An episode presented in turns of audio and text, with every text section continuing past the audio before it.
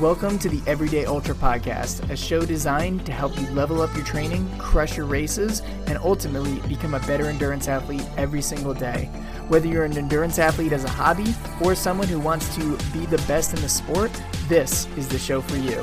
I'm your host, Joe Corcione, and thank you so much for listening. Now, let's get into it.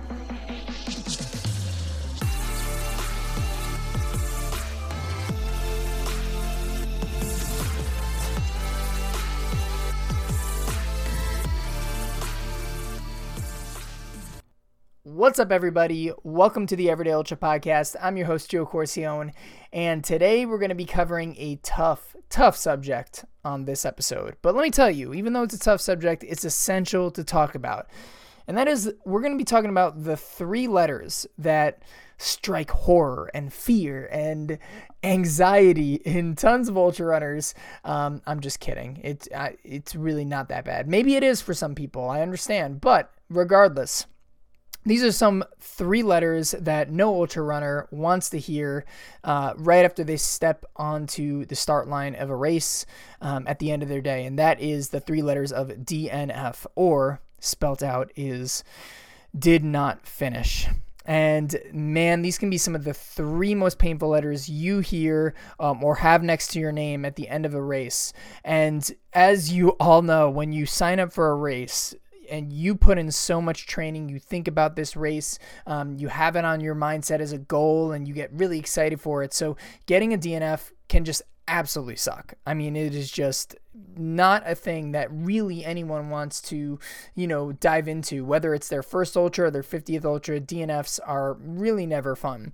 So, in this episode, I wanted to talk about how to best prepare to prevent those DNFs. Now, to give you some context on my uh, background and kind of relationship with DNFs recently I technically had a DNF. Um, and uh, it wasn't an official race, but it was more of an endurance challenge, and I didn't end up finishing it. And so, to give you some brief context, uh, what the challenge was was me and my friend Anthony, we were going to uh, summit all 46 high peaks in the Adirondack Wilderness in upstate New York um, within uh, seven days.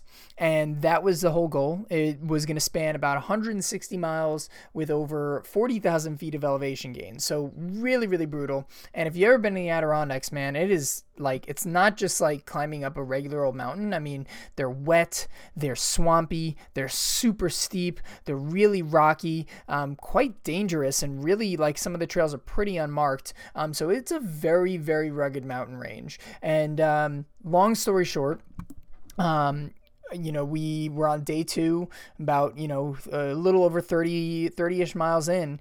And, um, a lot of different things happened uh, that led me to say, hey, this is just not you know not going the way that I wanted it to. Um, we can't be doing this right now. And you know, essentially, I think physically I could have done it, but just given kind of the situation and where it was at, um, I kind of like missed a quote unquote time cutoff. Um, and I'll explain more as I kind of talk through um, the different um, tips that I've taken away from this um, as I kind of go through it because I want to really extract what I've learned from this DNF versus all my other races, which I've never actually DNF'd in an official race before. But this was the first time in an endurance challenge where I actually failed it um, and really didn't do it. So what I did was I kind of sat back and I said, okay, like what allowed me to finish these other races, all my other races, and then really caused me to DNF in this race, right? Because there were some things that I did in all those other races that I didn't do for this specific challenge that led to that DNF. So what I did was I kind of went back and you know compiled a list and kind of did my own reflection and analysis and had you know all the things that allowed me to not DNF in the prior races and uh, seeing what was missing that led up to my DNF in this race. So we're to talk about all the steps that you can take based on my experience um, and what I suggest to really maximize your chances of not getting a DNF. Now, I want to give a disclaimer in here DNFs are going to happen. Yes, there are some racers with perfect track records. There are some races, some racers that, you know, don't uh, ever have a DNF under their records. But the reality is, sometimes there are going to be things way out of your control. There might be freak accidents. There might be crazy weather. There might be things that you just might never know. Maybe like you come down with a cold or something like that on the on the day of the race. You never know what's going to happen, and so a DNF is always probable, no matter what the steps that you take. Now, that's not to be discouraging. That's not to say, hey, you know, uh, you know, there's always an ounce of failure in there, and I don't want to be a negative Nancy, but I really want to make this disclaimer to say that even if you do everything that you can to prevent a DNF, there always is still a little possibility in there. So I don't, I just want to make this disclaimer to say, like, you know, even if you follow all these steps, I don't want any of you to follow all these steps, and then all of a sudden a DNF happens, and you're like, well, Joe, what the fuck? Like, you just totally messed me up here. Listen, uh, I, I think, you know, if you've been in the sport long enough, you know that there's so much that can go wrong, especially if you're doing a 50 or 100 mile race.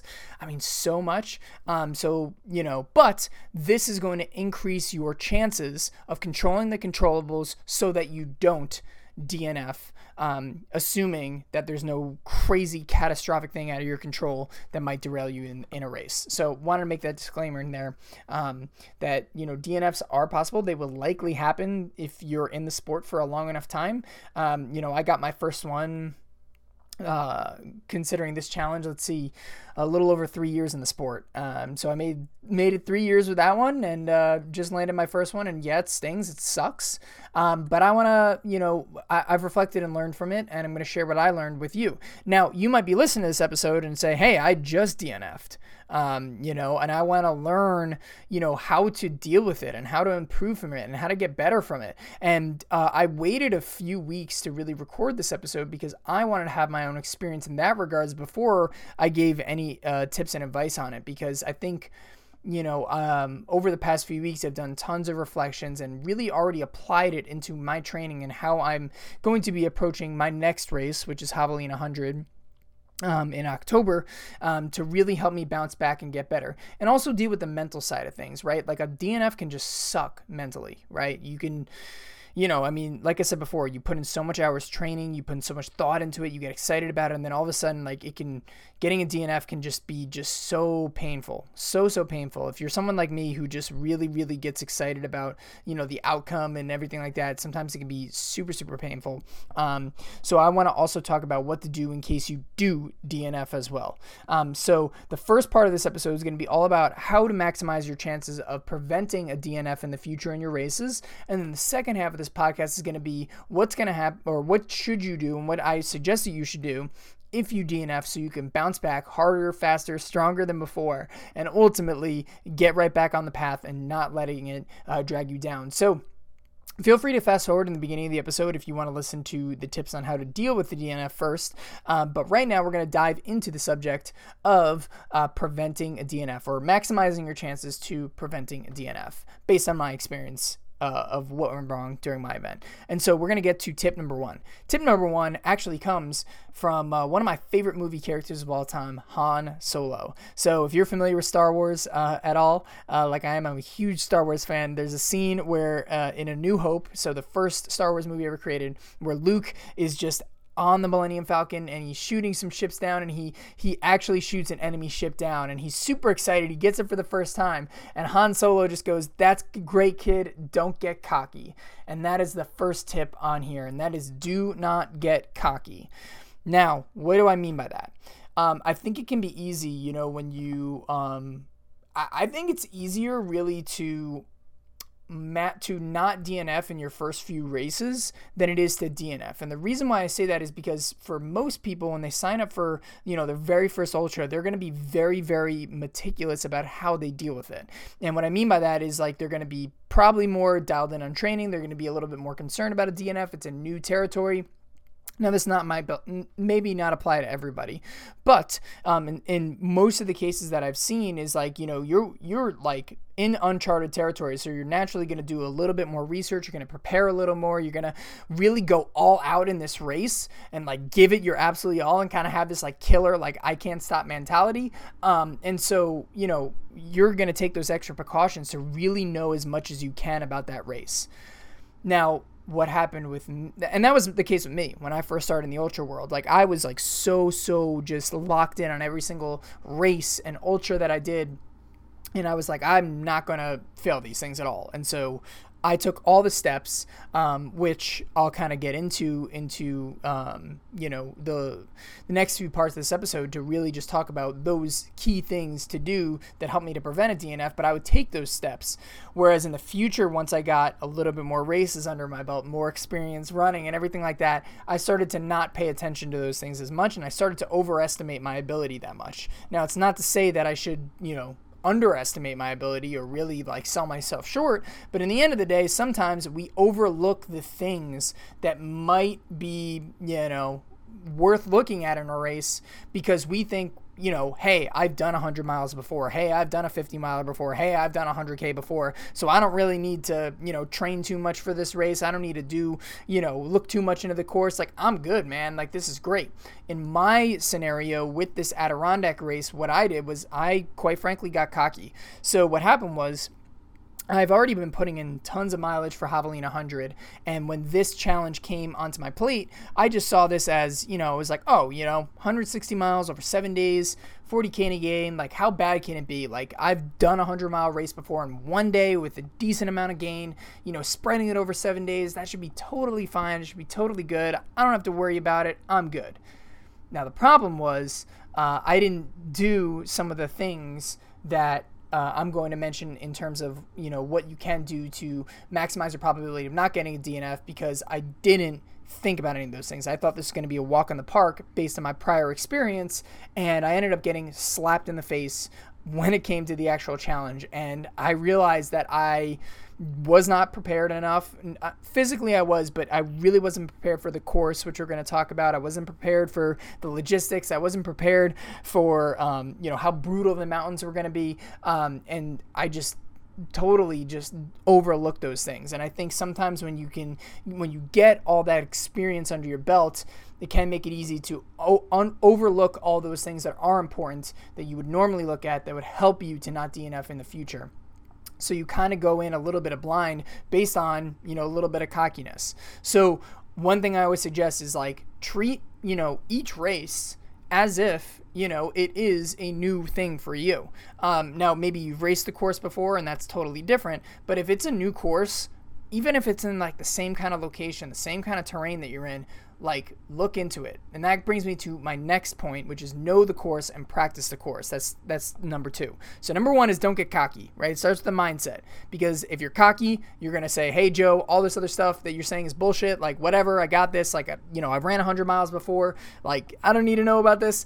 Like that's how you set yourself up for failure. That's how I set myself up for failure. Um, so so just make sure just to keep that mindset a little bit. And it's not that you're undermining yourself. It's just that you're being a little bit more prepared, and it's fine to be prepared. Like one of my favorite quotes all the time is like you uh, you you fail to prepare, you prepare to fail. And so that's the thing with ultras. You you have to go into them prepare them. There are some people who can just send 100 milers. I understand that, but for the most part, like it's really really not wise to do that, right? So don't get cocky. Follow through on the preparation, and that really starts with number two: is knowing the course and practicing the course, right? every single ultra is different. There is no one size fits all to an ultra, right? So yeah, sure, right. There's hundred milers out there, and there's many different hundred milers. But Javelina 100 hundred miler is way different than the Zion 100 miler, and the Zion 100 miler is way different than Leadville 100, and Leadville 100 is way different than Rocky Raccoon 100. Everything is so different, and that's mostly because they're all on different courses in different terrains with different elevation profiles and different temperatures. There's so many different variables, and when you spread over those variables over hundred miles man, I mean, like the the effects that those can have can really really stack up.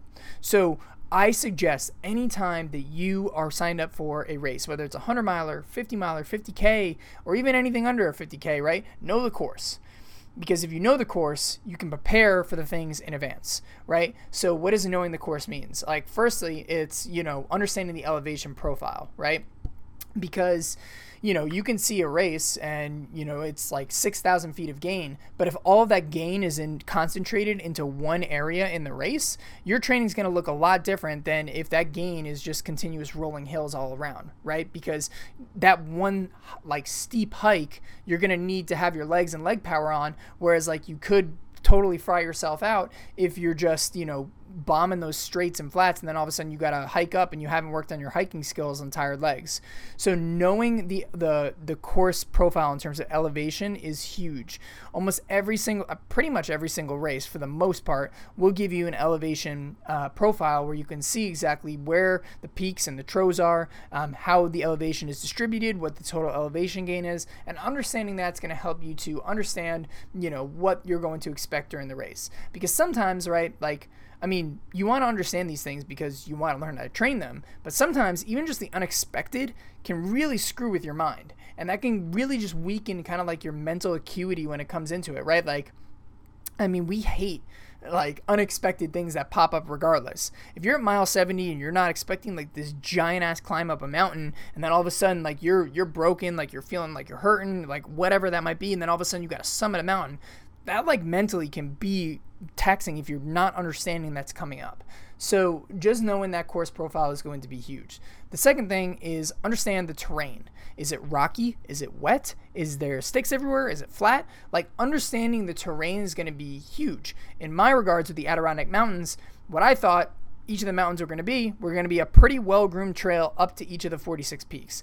Boy, could I not be even more fucking wrong than that. When we were out there in the Adirondack uh, Challenge, I mean, there were some steep, like near, like, you know, 90 degree climbs that we were doing up scaling you know slick rock formation that was like you know really causing us to be on all fours and there was slipping action because there was so much mud everywhere and it was really dangerous and it was really sketchy extremely wet and I had no idea any of these circumstances. You know, I live out here in Arizona where it's very dry. And so like me not even knowing it was going to be wet um, really didn't allow me to, to even prepare for it as much as I could out here in Arizona. And so like the unexpected factor plus me not being trained for it and me not being aware for it just really compiled on mentally and it just was super super sketchy. So um, in terms of that, you know, you really want to know the course and practice the course, uh, or you know, know the course and practice the course for what it is. And I think you know, understanding what that terrain is going to be like is going to be huge in there. So again, you want to check the elevation profile and you want to check what the course is like. The third thing is the temperature. Now, the temperature didn't screw me up too much in. Um, in the Adirondacks because it's a million degrees here in Arizona. It's way cooler there. So, and I knew that was going to be the case. So, um, and I actually grew up in New York, so I'm definitely fairly familiar with that temperature. But sometimes, you know, it, it can be tough to understand. Like Javelina 100 is a great example. I mean, it's out here in late October in Arizona. And usually a lot of people think because it's like relatively cooler in a lot of places in late October um, that it's going to be like pretty warm, like, you know, not so hot, but it's going to be warm here and there. Sometimes at Javelina 100, it can get hot. It can get like 90 degrees hot. Like I think one year was like 95 or something like that. And that just absolutely destroys people. So just understanding the weather that you're going to get is going to be huge as well. Now, let me just tell you another story with knowing the course and practicing the course. Like for me, because I wasn't prepared enough for things to be wet and rocky and everything like that, there was actually a time where um, I was careless enough and just kind of walked on a rock and I actually slipped on a rock and uh, fell down a waterfall. And um, that really was the catalyst that led to my decision for a DNF was because I just saw that was so dangerous um, and I didn't want to risk getting hurt for uh, Javelina 100. But I probably could have avoided the slip and I probably could have avoided, you know, the mental uh, skittishness that I had kind of like scaling all these rocks and everything if I knew well in advance that it was going to be like this. And so um, knowing the course and practicing the course is definitely one of my biggest things to have in there. Um, so definitely have that on well. Number three, know your cutoff times.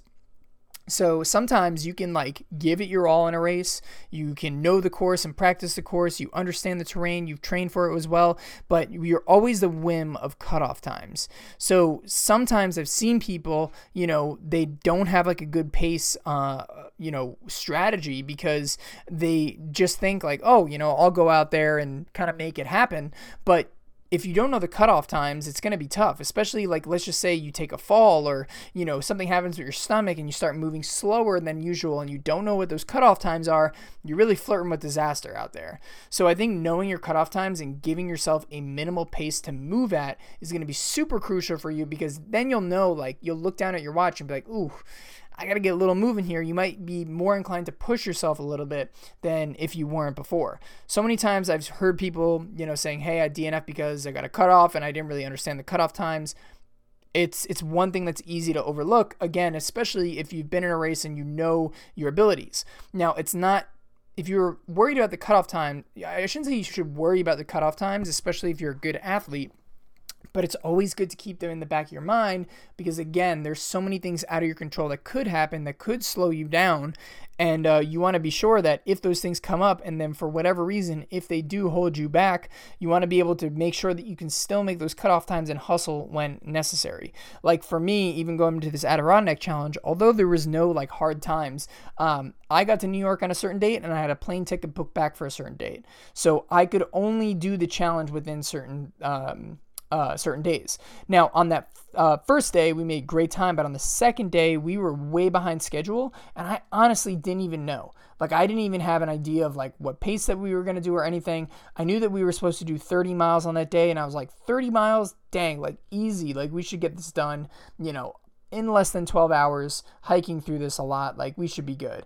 And man like that shit took us like nearly like 17 18 hours because we had all this crazy shit that happened that just held us back right? Me slipping in the waterfall we had to bushwhack that just took way way longer than expected. Um, we rerouted a couple times it added on some time on there. And uh, because of all that like we just did not there was no possible way for us to even, you know, bounce back after that first day to get all of the um, peaks in that certain amount of time. But I didn't even know, you know, essentially what our minimum pace had to be in order to successfully do all this so I can get all the peaks beforehand. So knowing your cutoff times is huge. So, really quickly, just to recap those first three tips to maximize your chance of preventing a DNF. Number one, don't get cocky. Number two, know the course and practice the course. That means knowing the terrain, knowing the uh, elevation profile, and then also knowing the um, the uh, the temperature that's going to happen on there. Also, number three, knowing your cutoff times. And then number four, probably the biggest cause of DNF. I should say probably. I actually saw stat once that the number one cause of DNF is because people don't get this thing right, and that is nutrition. So the number one cause of DNFs in races is actually like an upset stomach and gastrointestinal issues. And the reason why that is is because sometimes, you know, we either don't have a good nutrition strategy in place or maybe we get sloppy with our nutrition and we try that extra tasty thing at the aid station that you know we've never tried before on a run. Or maybe like we start uh, consuming food the same exact food over the while that uh, you know we've only done it for four hour runs but now we're out there for nine hours and we don't know how our stomach's going to react or if we're even going to enjoy taking it down. Therefore are we going to skip eating it or anything like that? Ps everyone i'm speaking from personal experience here. So when i say we i mean really me because I've fucked these things up in the past, and man, does it suck.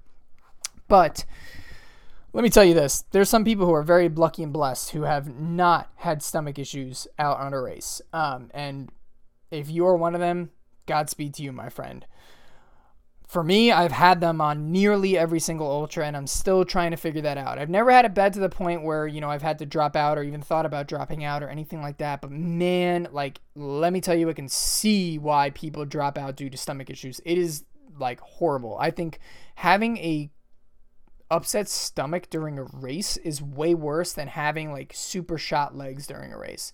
Um, like I finished, um, I finished a marathon and an Ironman with an awful knee injury. I mean, it was terrible, terrible knee injury, like one of the worst injuries I've ever had. And uh, I've also finished my first 50 miler with like, um, with with some stomach pain, and like honestly, like this this stomach pain like rivaled definitely the pushing through the marathon for for pain. Like I'm not even kidding.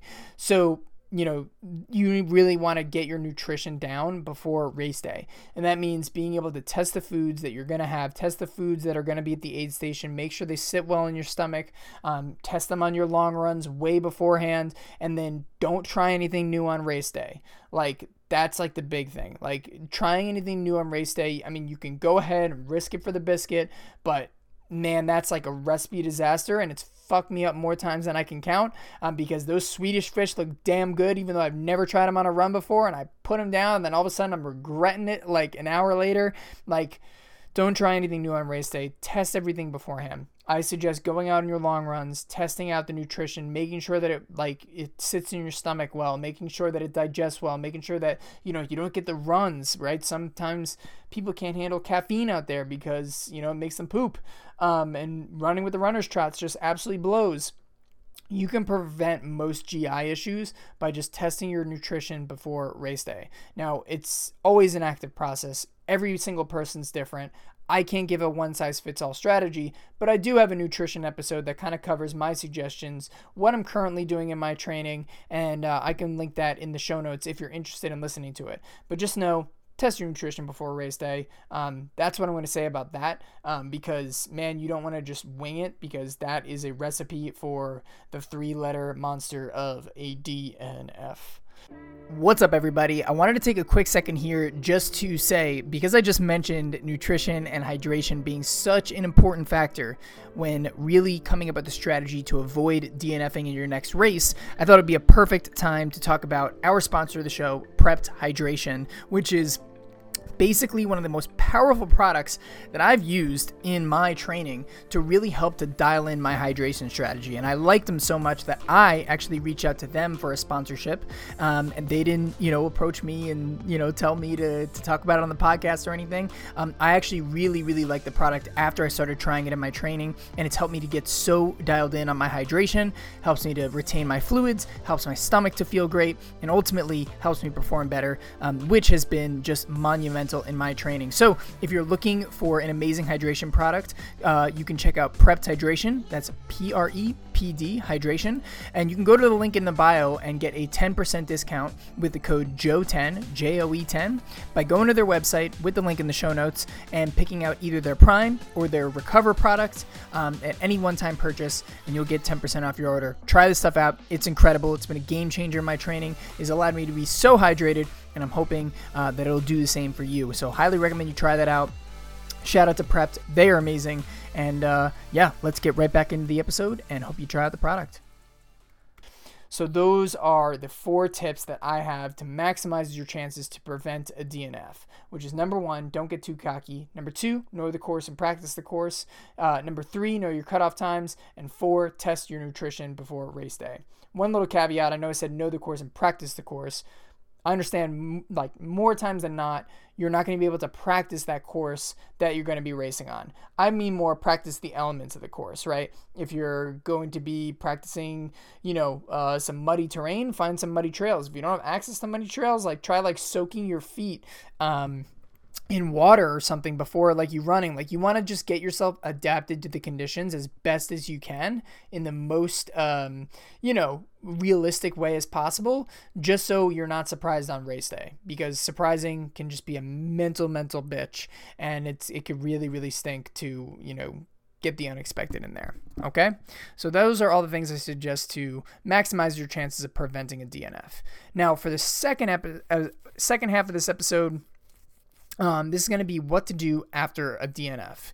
So, you know, like I said before in the beginning of the episode, getting a DNF can just really suck. It can be so painful mentally. It can just be just total drag. I mean, it's just like a total buzzkill because you have so much hype and anticipation going into event, and then to come up short and getting that DNF, it can really, really be painful, especially when you told so many people that you were going to do this and you were excited about it. Maybe you posted on Instagram, and then all of a sudden you're like, oh God, now I got to tell people that I DNF'd. I got to, like, people are going to ask me how the race was, and I'm going to have to keep saying, oh, I DNF'd, I DNF'd.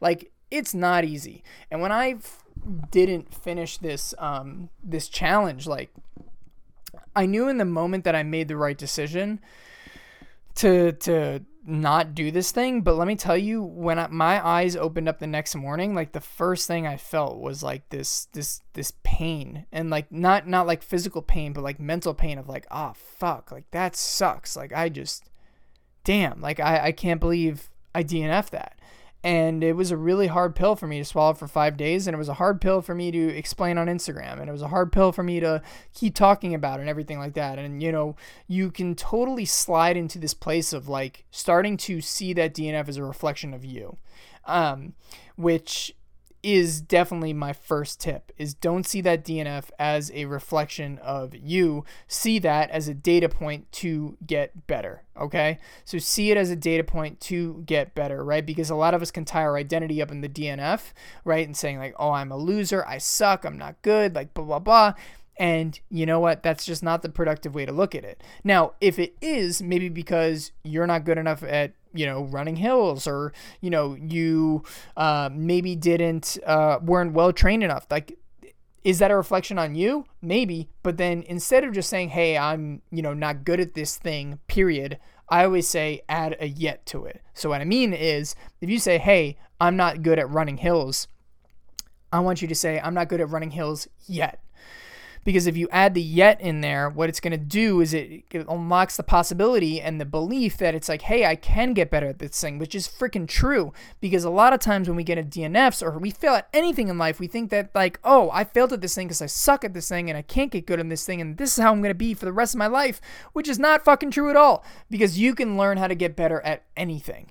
And when you really, like, don't identify yourself at where you're at, right now and you identify yourself with who you can be in the future based on the learnings that you've had from your failure, that's how you can really move forward and detach yourself from the identity within that DNF, right? So just because you DNF doesn't mean you're a loser. It might mean you're not good at things yet, but it's yet, right? You're not going to be not good at those things forever if you take the time to reflect on the loss, which is basically, you know, the the second kind of point that comes into it. The first thing is don't identify it with it, but the second thing is reflecting on the loss.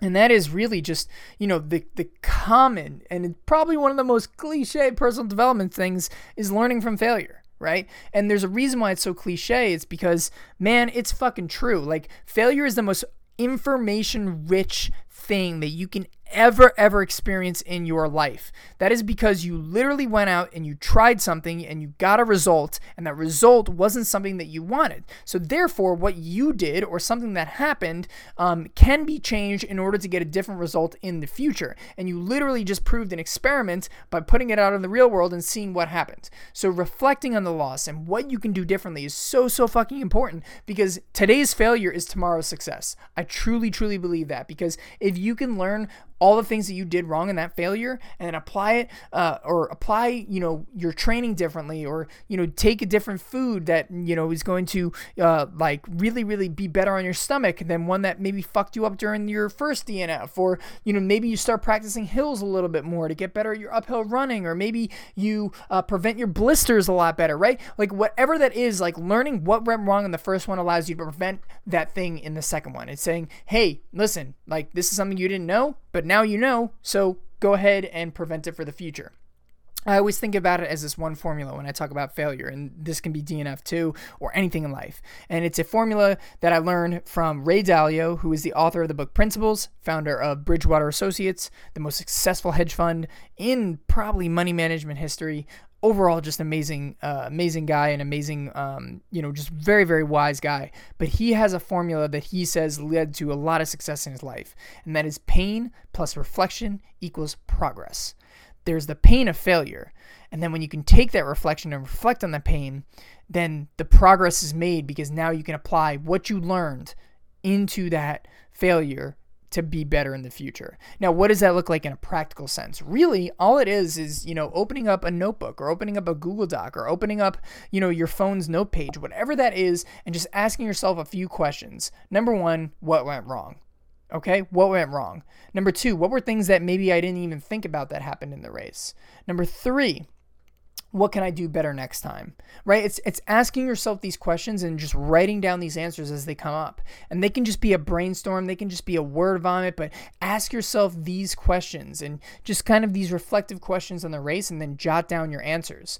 Now, don't just jot down the answers without doing the next step here, which is saying, "Okay, how can I apply this into my training in the future?" Right? So, for example, if you said, hey, like I got absolutely crushed on the uphills, okay, I know in my next race that I'm going to have to train better on my uphills. I'm going to need to do more hill intervals. I'm going to need to climb more mountains. I'm going to need to maybe uh, do some strength training to, to boosting up my quads and glutes, right? There's things like that. Oh, my stomach went wrong. That was the thing that wrong. How can I apply this in my training in the future? I need to try out some new foods. I need to, you know, maybe eat more often. I need to maybe hydrate a little bit more. I need to do all these things, right? Because you can understand what you did wrong, but unless you really reflect on it and take the action on it, that's the only way that you go and make progress going forward. So you have to really reflect on the loss and take action on the items that didn't happen. For me, when I was on the flight back home from uh, this whole New York thing, I took out my phone. I listed out all the things that went wrong and all the things I was going to do going forward, um, which really ended up being all the stuff that I explained to that first part of the episode, which how to prevent a DNF. Um, and so basically, I just wrote it all out. And then I said, hey, here's what I'm going to do to apply this into my future training, right? So for Javelina, even though, you know, I'm out here in Arizona, I'm familiar with the heat, I was going to get so, so in tune with the course. I was going to run it more often. I was going to look at the elevation profile. I was going to understand the range of temperatures that I can have on that day. I was going to understand the aid stations, what's going to be like, really just dialing into that so that I prevented the DNF and taking action on that. Um, taking action on those items to get better in there. So that's kind of be your next step on there. So, you know, number one, don't identify yourself in the DNF. Number two, reflect on the loss. And then number three, devise a plan and taking action on the items that didn't happen. Because again, you can totally understand what went wrong, but unless you actually make the critical action steps going forward to prevent those things from happening from going forward, really identifying the problem doesn't matter at all. So you want to be able to apply it and then put it into your training.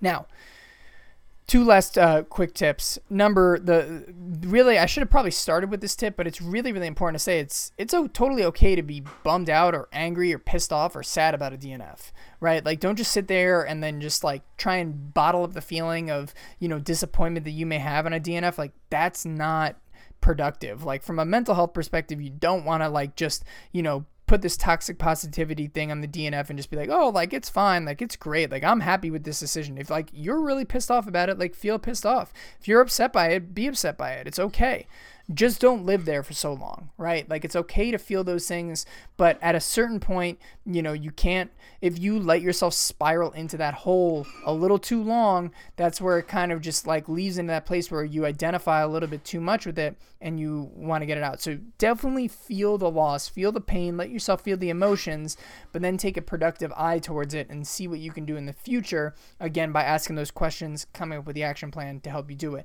But you know, don't just mask these toxic positivity things over it being like, oh, I'm happy with my decision. When, you know, and if you are happy with the decision, great. Like, just feel whatever you're authentically feeling about it is basically the whole point of this, right? So allow yourself to feel those feelings, but don't stay in them for too long because sometimes, you know, it ends up not being productive. And then the last tip here is probably my favorite tip and probably the one that has been the, you know, result of so many great amazing stories and not just ultra running but sports. And that is plan for redemption right? We all want redemption. Now what does redemption mean right? It can mean whatever that means to you. Now the most classic thing of redemption when we fail at something is going back and doing that same exact thing and conquering it again.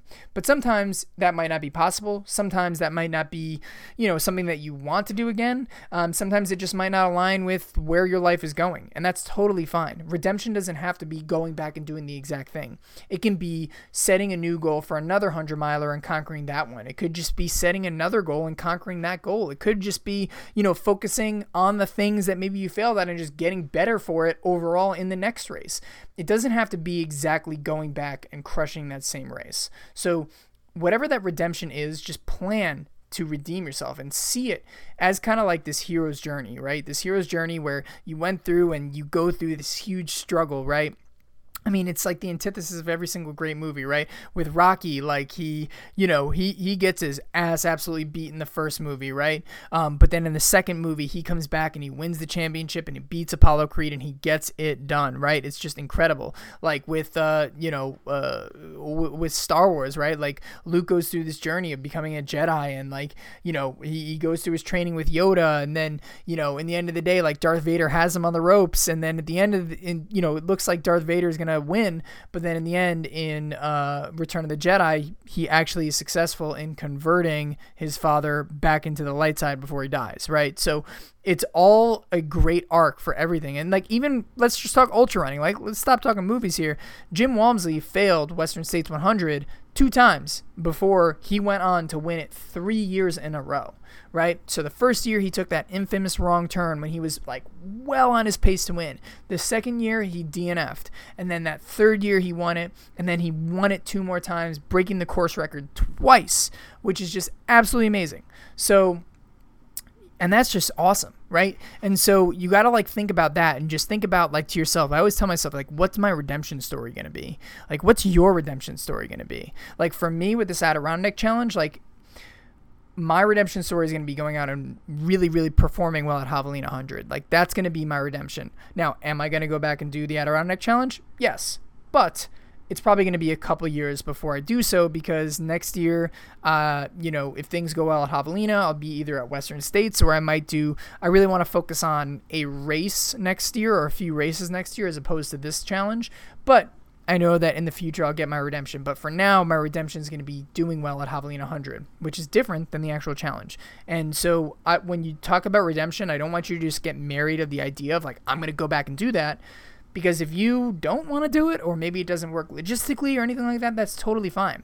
Find out what your redemption is. Picture how awesome it's going to be, like how awesome your movie is going to be, how awesome, you know, your Jim Walmsley moment is going to be, like whatever that is for you and that's going to give you motivation to get back on track and really, really go forward and hammer it. So, to reflect on all of the things, which is reflect, to use that word again, is one of the tips, but to really, um, again, recap all of the things of what to do after a DNF, of what I suggest to keep yourself going and how to deal with it better, how to learn from it, and ultimately how to become a better athlete from it is number one, uh, reflect on the loss and then write the things that you can do to do better on it, right? Like that's like the biggest, biggest thing by it.